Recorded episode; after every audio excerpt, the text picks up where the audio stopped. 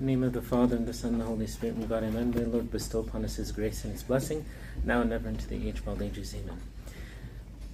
As we hear the Gospel and the Psalm today, which is an important reflection that the Church prepares for us at the end of the Coptic year.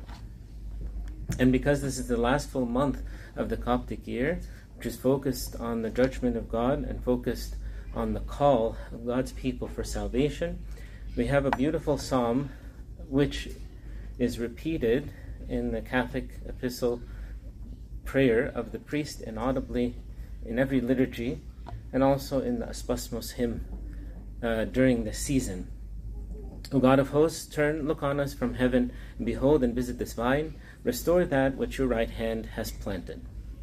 This psalm speaks about many things at the same time, similar to some of the other Psalms in Scripture. The first one is speaking about the people of God, who are the vineyard that the Lord had planted from the days of old, and He is requiring from it the good fruit. And it also represents the soul, specifically, which is planted by God, and it also is expected to reap forth the fruit. It, it represents, especially in this time, the church of God. Uh, and that's what we hear in the silent prayer. When the priest is praying, saying, This is your vine, these are your people, which you have planted. Feed them, bring forth upon them fruit. There is another unique call, which is most appropriate for the ordination today, that refers to the ministry and fellowship of the Lord. St. Paul says that when he was in Jerusalem, when James, Peter, and John, who seemed to be pillars, perceived the grace that had been given to me, they gave me and Barnabas the right hand of fellowship that we should go to the Gentiles and they to the circumcised. It is similar to what we always hear the partner in the apostolic ministry, what we refer to as the bishop or the metropolitan, who is serving together with His Holiness and all the bishops the apostolic ministry throughout the world. Today, this, this psalm, as mentioned, has a special meaning through the appointment of God for a new blessed servant to serve in his vineyard. And this, as you will hear, always begins with a calling. As you will hear our Father, the Metropolitan, say, We call you with a name as a deacon, and later next week priest in the city of God, which is uh, Los Angeles, the Diocese of Los Angeles. And this is the three things that are important for every ordination the name, the service, and the place. This is what God fulfills, as He says in the book of Revelation I will give you a new name. This new name, which is the name of every Christian, he who overcomes, I will make him a pillar in my in the temple of God.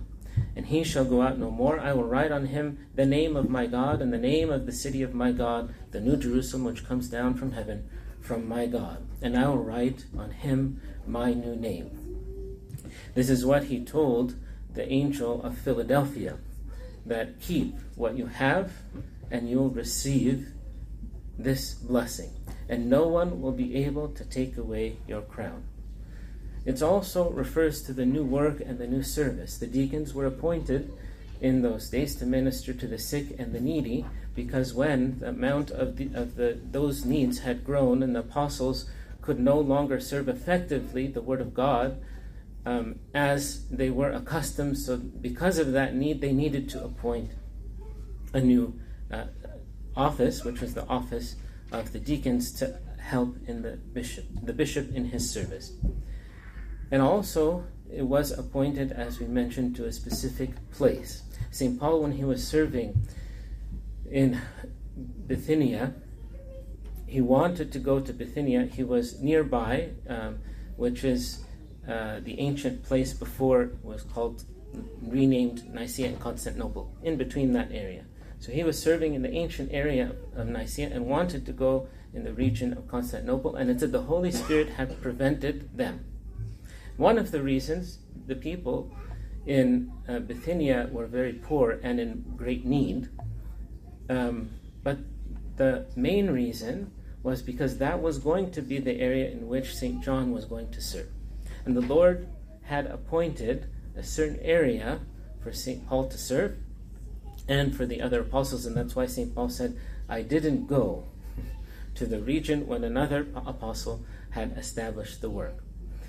But how does God work in our life in the same way? He gives us a new name, especially in the time of baptism. Sometimes there's another appointment, He gives us a new a service, a ministry that transforms our life and those who are around us. And He gives us a place in which we are to do this. Now, that place can change from time to time, and that's why when we hear the calling very clear, it is also appointed to the place in which he should serve. St. Paul heard the call, and the Lord told him, You'll be an apostle to the Gentiles. And he would go from place to place as the Lord had guided and instructed him. Um, and as we mentioned in the book of Acts, there were certain areas that he wasn't going to serve and certain areas that he needed to serve. When he had that closed door in Bithynia, the Lord had he had a vision in the night of the Macedonian man who told said, Come across and help us. And immediately he knew this was the voice of God, and he went to Macedonia, and that's where the church was waiting for him to be established. And as you heard in the Acts today, that the people who were traveling with St. Paul towards the end of his earthly ministry were from uh, this area, Macedonians, who were Paul's travels companions. They had loved and were transformed so much, they left everything, many of them, to serve with the Apostle St. Paul. But the question is do you know that what is your calling? Yes, we are called to be Christians, that is the general call. But everyone also has a specific call. For the ordained, there's a very precise call and place. But for each of us who are Christians, we still have a call. And many people live many years of their life without knowing specifically what is their call and their purpose. One time I was, uh, uh, after I was recently ordained, I attended uh, one of the conferences, the conventions, um, and it wasn't a large one, but I had the opportunity to sit with each one. And what was unique is that each one of them had this issue. Lived several years, maybe very successful in their career, but still uncertain of what is God's call for them. And this, if it is not clear, not only we can't function, but if we really want, which most of the people do, desperately desire to help others, that we can't fully help others if we don't understand exactly what we are called to do and what is our purpose. And in the general call and purpose, there's also a daily call. Each day, what is the Lord calling you to do? To come to the church, to, to partake of his body and blood, to participate in the blessing of a new servant, maybe even to proclaim the gospel to those who are in darkness, to heal the sick, to do and to visit those who are in prison, not necessarily physically imprisoned, spiritually imprisoned, or imprisoned in thoughts that are plaguing and destroying a soul. Each day, we have many ways, if we understand well what are our first two callings, we can help in the daily call. That is why the Lord allowed us to be in this place, in this time, for us to do His will. And the Christian who understands this is, will be like the Lord Jesus Christ, going about doing good in every place, transforming the places in which we live, the cities in which we live, the places where we work, because we know that where we are, God has called us, and God has asked us to do the, this will for us. And the more that we are walking with this sight, this vision, the more that we are hearkening to His will, and we will be navigating in a way that wasn't our traditional, our expected way, the place in which we wanted always to go. As the Lord said, will lead you to a place where you didn't want to go. I will ask you to do things that you didn't want to do. that wasn't convenient um, or uh, comfortable as we like, but if it is His will, then we will go and do it. And the men of Gibeon sent to Joshua at the camp of Gilgal, saying, Do not forsake your servants. Come up to us quickly, save us and help us. For all the kings of the Amorites who dwell in the mountains have gathered together against us. This was similar to the Macedonian call. Joshua had his uh, call and he was working, but in the middle of his call, there were people who said, Come and help us. We are in great need. Able to identify what is God, God's request for him, he ran as the angels to minister and to do his will. we all have a specific call. And many people ask, well, how can I hear if I don't know that second call? I can't do the third call. And the second call needs some attention, some time. Even to leave, as St. Paul, when he had heard that call, he was blinded for three days. He was fasting and praying just to listen and to understand what God wanted from him for the rest of his life. And the whole church is grateful for those three days and later three years that God had used to speak and equip the blessed St. Paul to do his work and his ministry. I was reading yesterday, there was a sermon that St. Basil the Great had given in yesterday, many years ago, before that, on the feast of St. Julita. And we don't know much about the saint. She was a very wealthy uh, woman, a widow, and uh, someone had come to take all of her property. Um, and when she was, uh, so that she could not respond, they took her to court. And in the middle of the court, the, uh, the, the person who was accusing her said she's Christian. So instead of uh, being an issue of property, it was an issue of faith. And she was uh, very quick to pronounce her faith. She was martyred immediately thereafter. And on one of the occasions, St. Basil was preaching on the feast. In that time, they would stay all night in vigil for the celebration, and uh, he would speak.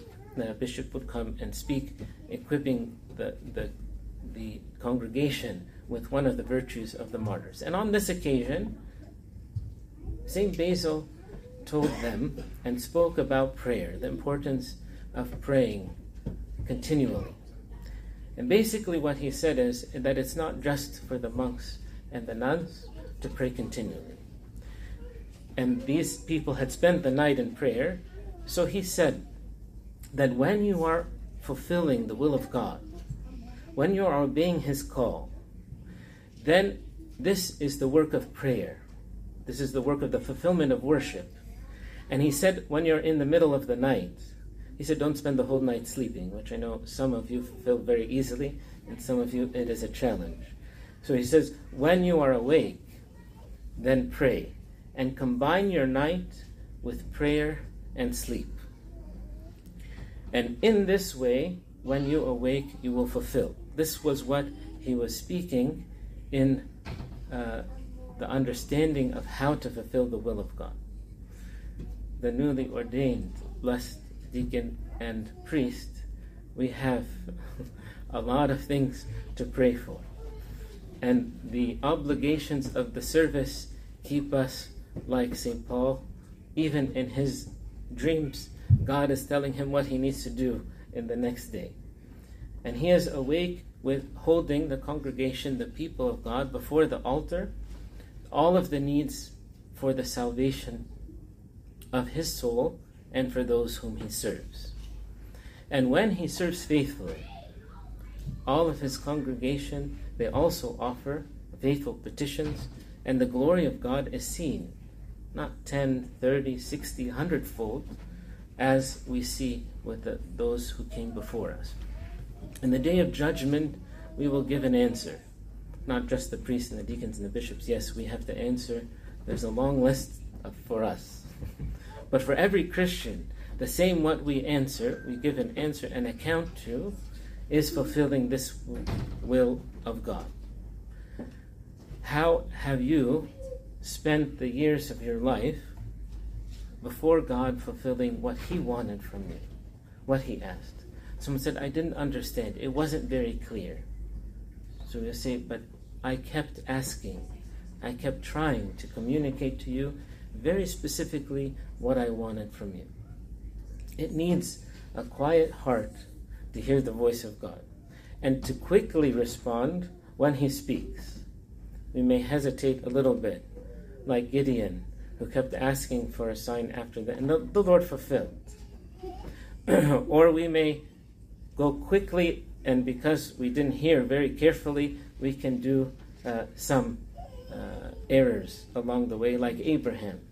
But the Lord was faithful with them, saw what they wanted, and He worked with them until they were glorious in His sight, doing His will wherever He asks and however He asks. May the Lord bless us with every spiritual blessing. Lord be to him now and ever to the eternal ages.